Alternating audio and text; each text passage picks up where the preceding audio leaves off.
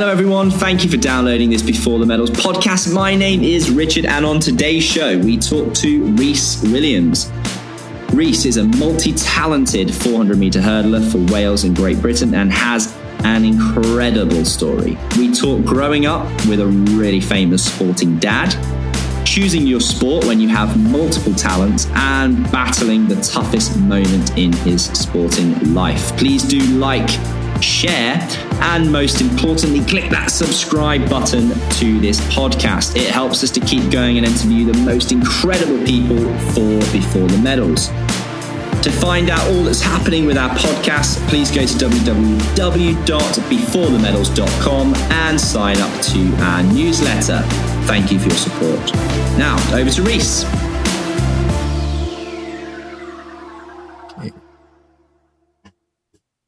Hello and welcome to Before the Medals. I am Rich Edmonds and I am in the very fortunate position to be speaking to a friend of mine today, uh, Rhys Williams, who I went to university at the same time as uh, at Loughborough University. Rhys is an incredibly talented athlete who has won gold in the European youth the under 20, the under 23 championships in the 400 meter hurdles.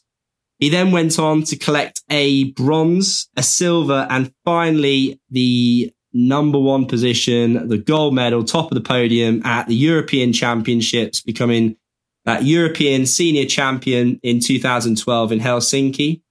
Not only that, he won a bronze for his beloved Wales at the Commonwealth Games in Delhi in 2010 and has a personal best for 400 meter hurdles of 48.84. And if any of you have run around a track, try running around a track without those 10 hurdles in the way in 48.84 seconds and you won't have much of a chance. It's an unbelievable time. But we're not going to talk about that. We're going to take you back. We're going to take you way back. Um, so yeah, thank you for coming on and speaking to me, Rhys. Uh, th- thanks for having me. Thanks for the kind words also. well, there's lots of words in there because you've won some medals in your career. It's, uh, you know, and I've been very fortunate to know you sort of at the start of that journey and, and watch all of that. And it's, I've, you know, glued to the television every time you've been on, you know, in those major finals and, you know, shouting at the TV, jumping up and down, just like many people around the country. And it's, you're a hugely inspiring guy. Um, but what I would like to know is, you know, how did this all start? What's your what's your earliest memory of sport? Well, well, as you know, as as an athlete yourself, uh, we chose we didn't choose an easy sport, and uh, and it's, um, by that I mean it's easy in doing. Like running is fairly easy, but because uh, everyone can do it almost, that's what makes it hard. Because so many people do it, and and I guess I, I loved it when I was a kid. I uh, did a bit, did it in uh, school sports day and through other sports. Most sports have got running involved. And I always enjoyed it, always liked it, and that's how I got into it, if, if I'm honest. But uh, so it was just at school. You sort of hitting different sports. Was it, you know, sort of the yeah, yeah. I, I, I did a lot of swimming. I, I swam for Wales. I played a lot of rugby. The school I went to was rugby or rugby in terms of choices. It was very rugby. well, it's Wales, right? Yeah, exactly. It's like football in England with with some parties. Rug, rugby is yeah a must in our school, and uh, and yeah, yeah, it's um, but it, I think you know how important do you think it is, you know, if you look back now of having that that well-rounded approach to sport, so not not just straight away like right, I'm going to be a rugby player, I'm going to be a runner, or I'm going to be whatever it is. You know, how how important was it to you to? I mean, you were swimming all the way up to sort of 15 was it or yeah 15 16 and uh, and yeah, and, and, I just fell out of love with the sport, training nine times a week, and I was probably burnt out from swimming. So I think it was the perfect time to finish. And I always, from a young age, always wanted to be a runner. And I think from watching on TV, I wanted to emulate people like Colin Jackson, and Linford Christie. So uh, yeah, I think that's in short how I got into it. Was athletics something that you know when you're watching it on, you say you watch it on TV? Was that something that just grabbed your attention? Was it more than anything else? It did, yeah, more more so than any other sport. What, what, why was that, do you think? I, re- I really don't know. I really don't know. I think it was just so simple, probably from a young age. You can understand it pretty easy. So uh, the first guy over the over the line wins. So I think it might have been that. When you're at school, you're at primary school. Were you the were you the quickest kid? Were you there straight away? Were you? I was, I was, and I, th- I think sometimes at, at, that age, at school level, if if uh, teachers or other people say you're good at something, it, t- it, tends to encourage you. And I think you have a few results that go your way, then then you're on a path. Then yeah, so that definitely helped. And and uh, the school was, you know, obviously pretty supportive. Straight as soon as you could, you know, you were winning those races. What happened then? Did they sort of take you under the wing and say, you know what, this kid's pretty quick? No, if if, if I'm honest, ne- never. In fact, our headmistress at the time didn't. Uh, she banned school sports for a few years because parents were complaining that their sons or daughters weren't winning or were losing. So, uh, which I found bizarre. So I hated it because they cancelled school sports day. But when I went to secondary school, then to comp, comprehensive school, I did have a very good PE teacher, and I think that, that definitely did help. Well, I mean, that's that whole primary school scenario of cancelling sports days is the you know real. I know you've just you know had a uh, a baby, and I've got a young boy myself, and it it's very much changed, hasn't it? I mean, it's almost like that now. Like you know, everybody gets a certificate, and it's it's about the only the taking part, or otherwise it gets cancelled. Yeah. And that's a British mentality, remember, because it's not like that in other countries. However, from you, you take other subjects in school, there's not, you don't get the winning and losing, the teamwork, learning about health and fitness and trying to better yourself always. You don't get that from other subjects as you do from physical education or from doing sport. So you learn a lot from sport. And the main thing is you, you learn about winning and losing, which is a massive life experience. Totally agree. So I think they, they miss, uh, they miss a beat sometimes. Yeah, definitely. So you're you're at sort of primary school level. You're obviously pretty quick at running. You start playing rugby. You're swimming. I mean, you're a busy boy. Early days. well, yeah, as as most people in school are. um, you know, so obviously, uh, I think one thing that I, I find when I'm speaking to people is is the you know heroes. Did you have heroes at a young age? Did you have people that you looked up to? I, oh, do, you know, it's funny. I, I don't really get uh, starstruck by anyone. So, uh, you know, some people they get infatuated with certain sporting people or celebrities. I've, I've almost been a bit, uh, you know, why aren't I like that? But I do have heroes. Uh, I used to really like uh, Iwan Thomas, if I'm honest, the 400 runner, because he really seemed like a hard trainer. We won't let him know that. yeah, no, exactly. but, uh, and and Colin Jackson, like I've mentioned, and especially because of the Welsh connection as well. So I think it's it's, it's a bit close to home when you see those guys being. Yeah, I, I, guess if you you know you're from Wales and you see these guys performing on the world stage, it gives you that inspiration, doesn't it? No, definitely, definitely, and I, I think you always want to relate yourself to them. I think with the Welsh connection, I think that was definitely it. Um, we, you know, we talked. Uh, a, a lot of people will know that your dad's played rugby for Wales as well and for British and Irish Lions. Was that an inspiration was that something you were aware of or was, was that not something that was really sort of talked about too much?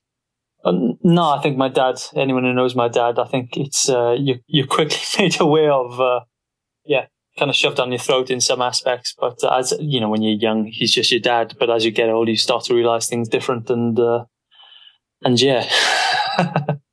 did that inspire you? Did it think, well, you know, he's done he's done pretty good things at sport. Maybe I can too. Because that's, I mean, you talk about earlier on, you know, with Iwan and Colin, it being quite close to home. I mean, you can't get much closer than uh, living in the house. I guess what it did tell me was uh, you, you, you can reach a high level in sport. You can, uh, and, it's, and it's through hard work, no other thing. So I guess the a hard work mentality was really distilled in me at a young age. Yeah. So I definitely got that. And was that, um, so, you know, you, you're sort of showing a sign of, of talent and, you know, is that where people like your dad has that experience can sort of take you on side and say, you know, this is what it takes. You know, you were aware of that at the time. Yeah, may, maybe you're going to take advice of your parents because they're your parents at the time. Suddenly, when you get older, you look back and you go, "What awful advice that was," or that was. but uh, I guess you know they only they're trying their best, aren't they? So, uh, so, so yeah. when so you play, I know you played rugby, you swam and you ran and you're doing everything. When uh, when did you sort of start to, I don't know, train like go down to a club with the athletics? Uh, it's when I was 16 and, and purely, I was very lucky because my parents would always taxi me everywhere to swimming lessons, rugby after schools on the weekend. And then when I got into athletics and so I was really lucky I had that. If I didn't have that, it would have been very different. But I just joined my local athletics club down in Bridgend and, uh, and yeah, started in the May and uh, my brother and sister had already run for Wales. So I was quite keen to get a Welsh vest and I did manage to get in the Welsh athletics team, the Welsh schools team. And it all happened pretty quickly then. I mean, yeah, I, I know, you know, with your brother and sister also representing Wales in, in that sport. How much was an inspiration was that having, you know, siblings that were doing such great things as well? Yeah, I, I, think what it did, it, uh, it allowed me to set my standards high. So, uh, it's, you've got to run for you. You've got to have a, a Welsh international vest if your brother and sister have. Otherwise, you're not allowed your dinner. Yeah. oh, definitely, definitely. So uh, it's weird because my brother works for Welsh Athletics. My sister works for Sport Wales. They couldn't be more engrossed in sport. So uh, that's just the family I grew up with. A very, very, very.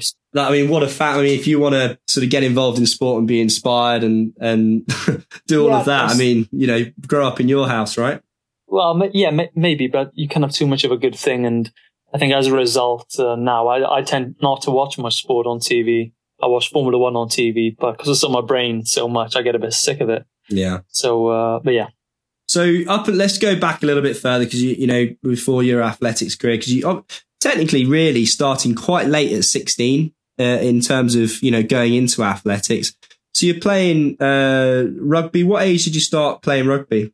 So I did it all through my school. I played for my county because I was also engrossed in swimming and uh, swimming actually makes you slower. So uh, I noticed I was, you know, getting pretty slow on the rugby pitch and when I was doing school sports and stuff like that. So that's probably why I, I, I went off swimming because I've I, I'd always been the quickest in the class, always been the quickest in whatever. And then I was coming up against guys who were quicker than me and I didn't like it. So I was like, right, that's enough. And I think 15, 16 is when people tend to start specializing, I think. I always find swimming, it's, uh, you know, uh, we've had swimmers on the podcast for swimming, I mean, you've got to have a real desire mentality to train for swimming. How how how many years did you train? I, I, I fell into swimming as I think most people did. You you learn, you go to Saturday morning classes, learn to swim, and then you enjoy it. You join the club, you go three times a week, and because you want to be good at something, you you just it just progresses from there. So we went to four, five sessions, and up to nine sessions in the end. But I hear these horrible stories of 5:30 a.m. get up before school, out in the pool. Was that well, you? Was that? It was, yeah. And and, and to be fair, I, I, I didn't mind it because you got more energy when you're young. But I feel really sorry for my parents. They must have been so tired. my parents, mum, my dad would never take me. He didn't agree with uh, the early morning sessions. But uh, yeah, my mum used to be so tired. Oh, I bet. I mean, how much do they sacrifice for I mean, having three kids all doing sport as well. Exactly. It's, and it's expensive doing sport. So I was, uh, that's why I always try to emphasize I've been extremely lucky and not a lot of people have got that. So I'm, I've reaped the rewards really. Yeah. Reaped the rewards. I've reaped the, I think, I think it's like with, like I say, swimming, it's, I mean, just going to go in a little bit into try and get your, your mentality, your desire. It takes a lot for a kid. And I know you say, you know, kids have more energy, but it does take a lot for somebody to want to get up and go and train at that time. Um, you know, forget the having energy thing. What got you out of bed? What drove you on when you're sort of 11, 12, 13 years old to get up? You, you don't have to do it. It's not, you know, it's not something that you're being forced to do. What, what made you get up? Do you remember what made you do it? It's a really good question. I, if I'm honest, I don't know. It, it just, uh, it just happened and it's something that comes natural to me. I think you, if you want to be good at something, you know, you've got to go training, you've got to train hard. So I think that's where it came from. Did you love winning or did you hate losing more? No, I think I hated losing. I, of course, of course I like winning. Who doesn't? But definitely the, uh, I detest losing, and I think that was a big factor. That was a big factor in the drive to get out and work I, th- I think it is for a lot of people. So I think, uh, yeah, that fear of failure. But it was just getting a little bit too slow twitch for you it was swimming is so different to athletics, and uh, I've I've always felt you can't. And swimmers are going to curse me for saying this. I've got to watch what I say. It, they're, they're, different and they're different types of hard. And I'm, I just, I've, I just haven't got the genetics for swimming. as it turned out, and I knew I wouldn't be a swimmer. But uh, people, you know, you know, I've got to get you further on with this. people, why did you not uh, ask him? Go on, tell me what's the difference. In, I guess when I was swimming, I would never do a session where I'm just uh, got a massive amount of lactic, which makes you sick. It was never that type of fatigue. It would be the slow building fatigue I found with swimming. Yeah. And I studied sports science, understand why. Uh, but yeah, n- n- nothing really leaves me as tired as uh, as athletics did, and and I quite like that. Yeah, I think it's it's pretty brutal, especially the event that you ended up choosing to do, which was the 400 hurdles. I mean, I you know I, I ran 800 meters and 1500 meters, as you know, and I think that's pretty pretty lacticy, but nothing like the 400 meter hurdles. I mean, that is a a brutal a brutal event um, running, you know, flat out round the track in 48 seconds and hurdling 10 times is, is, you know, just lactic valley, isn't it? Unfortunately, that lactic is what gives you the energy, but you when you get into it, you didn't realize it's no. hard. You know, so you, you switch over 16, you go down, you know, you think, right, okay, I'm going to go down triathletics. What what did you want to do? Did you did you have any aspirations? Did you, apart from running, just you know, you said right, okay, brother and sister ran for Wales. I'd like to do that. Did you did you dream any higher than that at that time? Uh, my I think my first goal was to to run for Wales, and then after that, I, you know, you tend to uh, dream a bit more. But uh, and, yeah. and how quick did that happen for you? Uh, pre- pretty quick. I, I, you know, the Welsh schools isn't uh, hasn't got the numbers that English schools have, and I understand how difficult it is at English schools to win. But uh, I managed to win the Welsh schools. Then you go on to the British schools and managed to win that, and then the British Championships. So that, I think that little bit of success uh, spurred me on. Really. What event was that in, Rhys, at the time? That, and that was in the 400 hurdles. That was straight away. What made you choose that event? I have no idea. I think I used to go and watch my sister do it. Why so would you choose that? I, I know. I'll give this a go. I was I, I always knew I wasn't quite quick enough for the 100 and 200. So, uh, so yeah. So it was 400 hurdles. Gonna, I mean, it's a very technical event. Um, you know, uh, I've spent times and seen you guys train and it's a, it's a hugely technical event. You obviously picked it up pretty quickly. What do you think that was down to? Was it a, uh, was that down to doing multiple sports being, um, you know, sort of multi-talented? Was it just something that you naturally picked up? Was it something you worked at incredibly hard straight away? Well, it's most likely a combination of all things. But look, we've all got talents, but in different areas. And I think I wasn't quite quick enough for the 100 and 200. And uh, I think, you know, a lot of the aerobic stuff that I did from swimming really helped with the, with the hurdling. Yeah. Especially early on when I first uh, started doing it. So uh, to answer your question, I think it was a combination of all of those. So, I guess it's something we ask a lot on the show. But you know, are you are you a believer of is it is it talent or is it hard work or or I'm suspecting it's a mixture of both for you. It's. I think it really depends on the event. I think, uh, but I think it is definitely a, a combination. With the 400 hurdles compared to a lot of other events, you got more variables. So if it's windy, you got to change your strike pattern or even change your blocks around and uh, there's a bit of spatial awareness involved, which you don't get from the other sprint events. So uh, there's a few more variables, and I think that's that can help you sometimes. It's interesting that you say it depends on the event.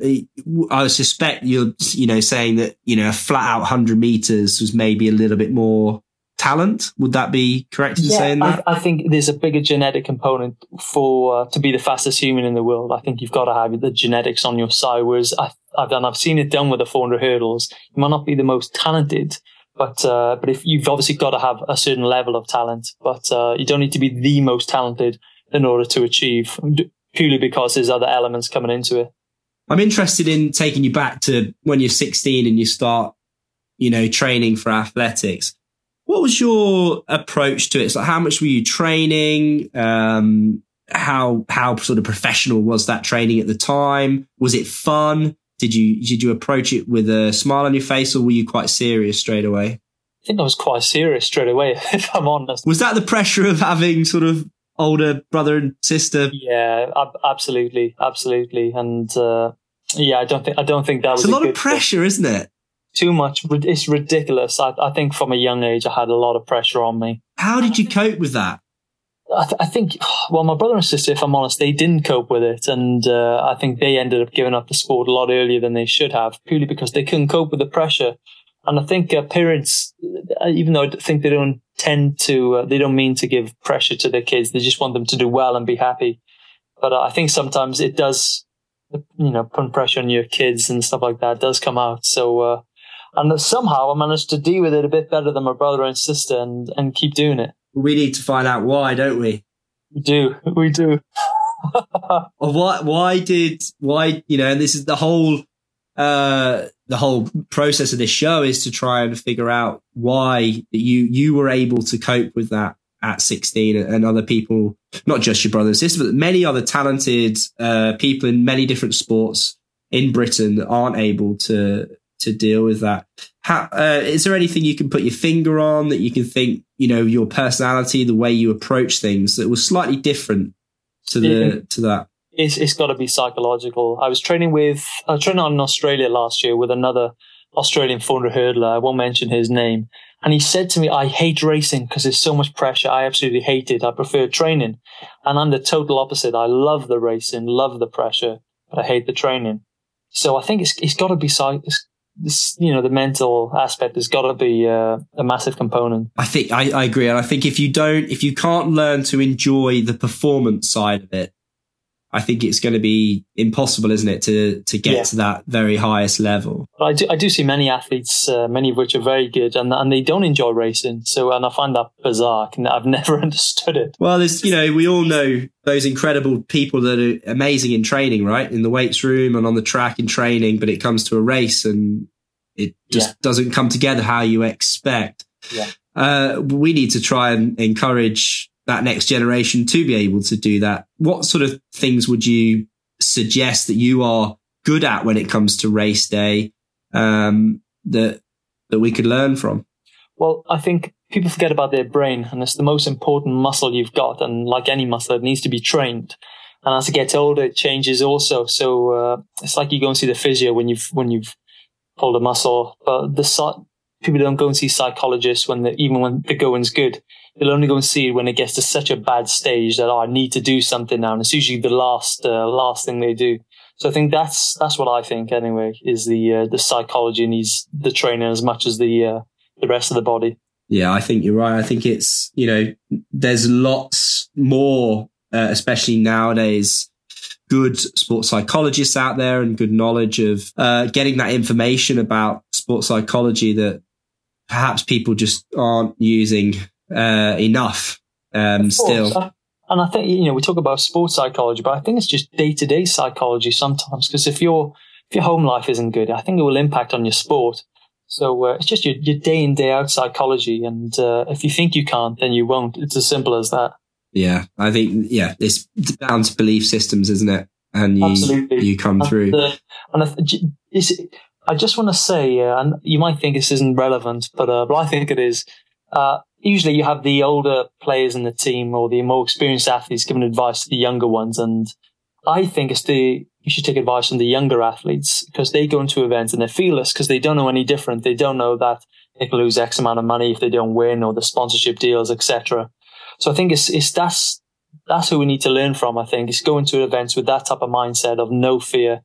And I think, I think just doing it, just yeah, getting like, it, just yeah. learn more from the youngsters, I think, than the older athletes or sports people sometimes. Yeah, no, that's a really interesting point. Is that feeling you got to get to that uh, place where you, you don't feel that pressure and then you can perform at 100%, I guess. Oh, definitely. Because I think you look at some sports people and they look like they've got the weight of the world on their shoulder, and they probably have. And uh, you look at some of these youngsters when they're 16, 17 and they just race because they want to race. Yeah. And uh, that's the mentality to have. I wonder if you have ever sat down with your brother and sister and talked about the differences and the, you know, the difference in terms of what, what, you know, you sort of carrying on in the sport and them coming out of the sport. Has that, has that ever been a conversation you've had? No, it, it never has, if I'm honest. And, uh, and yeah, I don't, I don't think it ever will, but, uh, people will always think what they want to think. And sometimes, uh, only because they have retired or finished early, you know, that's that's their choosing, you know, and, and theirs alone. And they still love sport and they're involved in sport and they're, you know, obviously, like you say, they're working in sport. So it's obviously something that's, um, is still important to them. And, and, you know, that's, that's great as well, right? Yeah, definitely. Definitely. But I, I think, uh, we use this term sport, but when you're a competitor in the sport and competing in sport, you're, you're, you're there in the pressure cooker. And, and I think it's, uh, people don't understand that, you know, that's a big pressure in itself. It's the, it's the yeah, it's the almost like the core face of the uh, the sport, isn't it? So uh, it really is. Yeah, and in, and coming in that, you know, within that Nate that pressure cooker comes having to deal with failure, and obviously, you know, the first sort of main portion of this podcast, we've talked about a lot of successes that you've had. So you, you know, you had you were obviously a good swimmer, you played rugby well, you went into athletics, and you got that Welsh vest straight away when was the first time that you sort of felt felt you know that you you failed at, at something and how did you cope with that it's a good question because I think in order to have the success, you think you've got to experience the failure. Otherwise, how do you know it's a good day?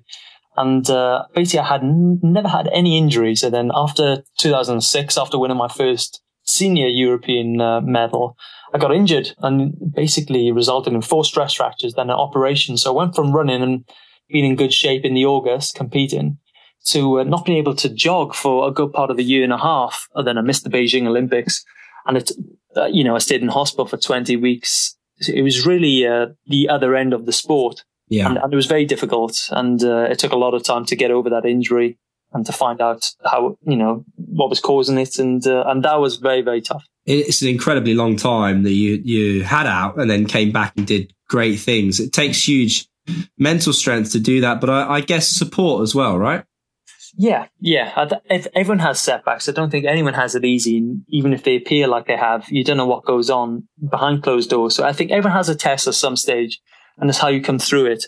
However, I've I've had, um, you know, it's definitely worth mentioning the biggest setback. I don't know why I didn't mention it first of all, because we all hear about injuries. But the biggest setback I had was at uh, the Commonwealth Games, and a few days before in 2014 was hearing I failed a drug test, and uh, and you don't realize what a taboo subject it is talking about uh, any anything to do with drugs. People don't like talking about it, and uh, but it's not a taboo subject to me. And I failed a drug test purely from taking a sports supplement that was a sugary drink that was manufactured by Informed Sport. So you think this company Informed Sport was set up to stop um, people who take sports supplements that are fine to be cross contaminated and all that type of thing.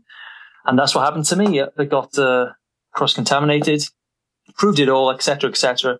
But that was a massive, massive blow because you know anyone thinking you're a cheat or you've cut in corners is probably the biggest insult you could ever have uh, as a sports person or even as a person in general.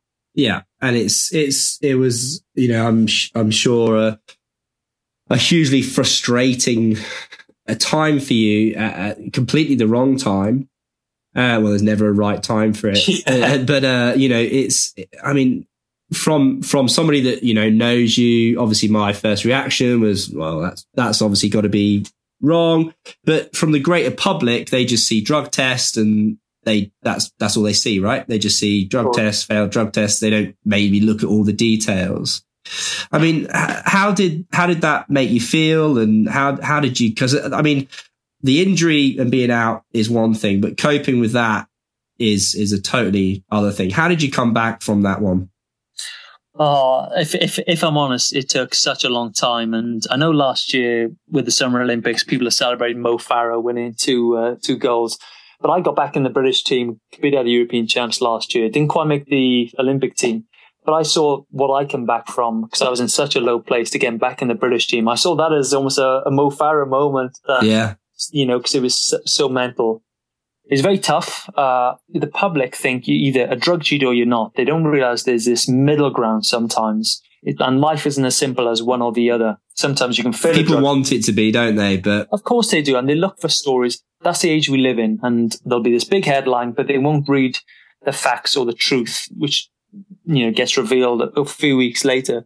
So I learned a lot about that really and how people think. Because I used to be like that. If someone would fail a drug test and would just think they're a cheat or they've been doing something untoward. You don't realize the details or the actual truths that, you know, are behind it. So uh, I learned a lot about myself and a lot about how, how people think also. Yeah. and I uh, I guess you sort of find out who your th- friends are as well through that process. Well, you know, I was getting married uh, a few weeks after that, a few months after that, so it just made my uh, invite list so much easier. Did I hear from them? No, you're not coming. Listen, I mean, you know, we talk like you say going on the on that failure. You had that the injury, the drug test. What what what kept you going? What drove you on during when you you're failing? When you you have those injuries and you you're there in the hospital for 20 weeks and you're thinking, God, I'm going to be able to run again, let alone compete again. And then you get, you know, the, the drugs ban, which gets thrown out. How, how do you get back on your feet and get, get back on that start line?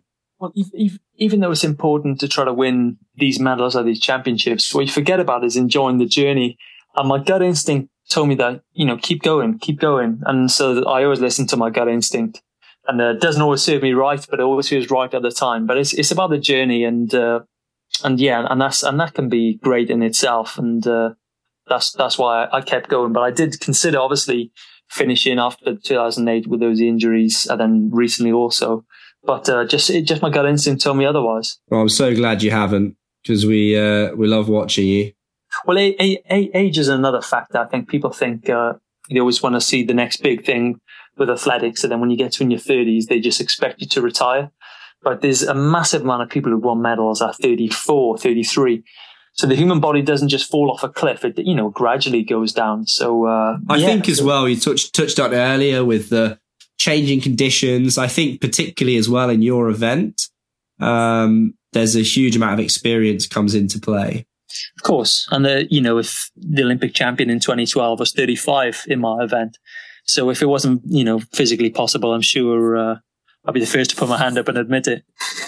Rhys, we always sort of get towards the end of this podcast with some photo finish questions. Quite apt today as we've got an athlete on the on the show. Good, good. Uh, can you remember your first ever medal? Uh, no. You're the first person I think I've ever interviewed that can't remember. You can, I'm sure you can dig one out. Uh, yeah, I think a, a, a, swimming presentation. I think I got one. I think you won't still have it then. No, no, no. It's long gone. Joe, Joe, Joe, believe it or not, even with the uh, the senior medals I've won, I don't really get too attached to them. So I, I think they're in my mum, my parents' house. But uh, but yeah, I, I don't really spend any time looking at them. It's the journey. Yeah, of course, of course. Uh, favorite motivational song? Let's go back to. Let's take you back to your university days. What would is was music something that got you going before a race? Are you a headphones on type of person? Yeah, I am, and I still am. To be fair, I, I do like upbeat, energetic music, and yeah, I lo- love it. Take me back to Rhys University. What was it? What were you listening to to get you going? yeah, please don't judge me on this, but uh, you know, a lot of rap music, a lot of uh, Lil Jon and stuff like this. Perfect. Which was, uh, I guess, it was cool at the time. Uh, it was, believe it or not. Uh, favorite pre-race meal? Uh, good question. It's changed, but I tend to have tuna and a banana. Good, good, solid meal. uh, listen, we always uh, sort of get some advice from from you at the end. If you could go and uh, go back to back in time, hit that time machine, head back to Bridgend Athletics Club, and go and put your arm on the shoulder of Rhys, aged 16, and give him some advice for his athletics journey, what would it be? Good. That's a really good question. I think just surround yourself with positive people. And uh, if you can do that through most of your life, I think you you won't go far wrong. So it's really important to be around positive people that are going to motivate you and keep you going. Of course, you, you want to be around people who will uh, what's the word I'm trying to look for that will inspire. yeah, inspire and make you feel good about yourself. To uh, yeah, yeah, definitely. I think it's also about pushing levels, isn't it? If you you know we speak a lot about people trying to spend time with people that are maybe even better than they are, so it brings up your level. It does. The word I was looking for was empower, and it does empower you. And uh, rubbing shoulders with people like that, I, I think success does leave uh, clues and uh, give an example, train with Greg Rutherford before the 2012 Olympics, and he's exactly that super positive, super you know, super good to be around. Really emits some good energy, and uh, and it's no surprise that he's you know, done incredible things. Exactly. So uh, yeah. Well, that's amazing, Rhys. You are awesome. I'm. Uh, I'm so yeah. glad we were able to have this chat. I wish more people said that, but uh... I really appreciate your time, buddy. And um, listen, if the idea of this podcast is to try and inspire and educate and help potentially a, a future champion, so Definitely. hopefully we've we've done that today. Um, but yeah, we really appreciate it and and and ready for this season. No, definitely, definitely. I've come at it with a different approach, so uh, definitely I'm going to finish up the Commonwealth Games, so uh, I need to qualify forward first. So that's the plan. Okay, awesome. Thanks, Rhys.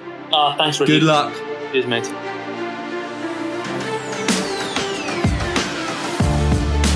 I am such a big Rhys fan. I'm sure you'll agree he is such a great person and his will to win shines through when you talk to him. If you enjoyed this chat, please do let Rhys know on Twitter at Rhys 400H. That's at R H Y S, then the numbers 400H. Also, please, please, please, please, please subscribe to our podcast on iTunes, Spotify, or wherever you get your podcasts. We can only continue to find out what it takes to succeed at the highest level with your help. So please do subscribe and share the podcast.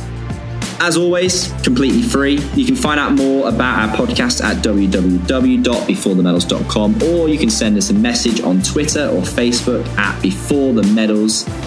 Thank you for your support. On next week's podcast, we will be talking to Harlequins rugby player Karl Dickson. Have a great week, everyone.